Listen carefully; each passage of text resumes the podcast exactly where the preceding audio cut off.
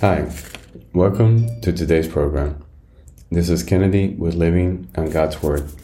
Today we're going to be reading Psalm chapter 4 from the Jesus Bible, NIV edition, review key takeaways, and end our session with a prayer. For the director of music, with stringed instruments, a psalm of David. Answer me when I call to you, my righteous God. Give me relief from my distress. Have mercy on me and hear my prayer. How long will you people turn my glory into shame? How long will you love delusions and seek false gods? Know that the Lord has set apart his faithful servant for himself. The Lord hears when I call to him. Tremble and do not sin. When you are on your beds, search your hearts and be silent.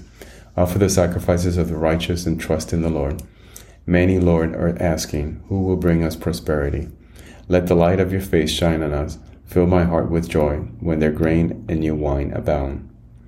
In peace I will lie down and sleep, for you alone, Lord, make me dwell in safety. This is the end of Psalm chapter 4. So here again, David and his worship and prayer to God.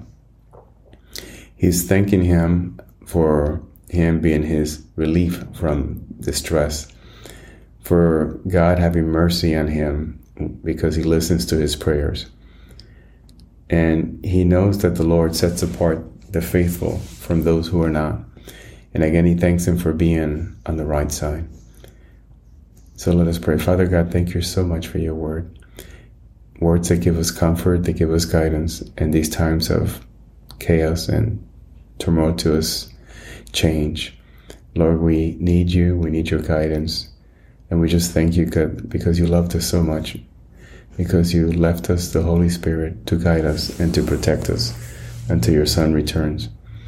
So, Lord, thank you that we have someone to turn to when we're feeling unsafe, when we're feeling insecure, when we're feeling unloved. Father, you are the eternal fountain of mercy and salvation. We love you and we thank you. We pray in Jesus' name. Amen. This concludes today's reading and interpretation of Psalm chapter 4. We hope that you will join us again tomorrow. God bless you. This is Kennedy, your brother in Christ, always.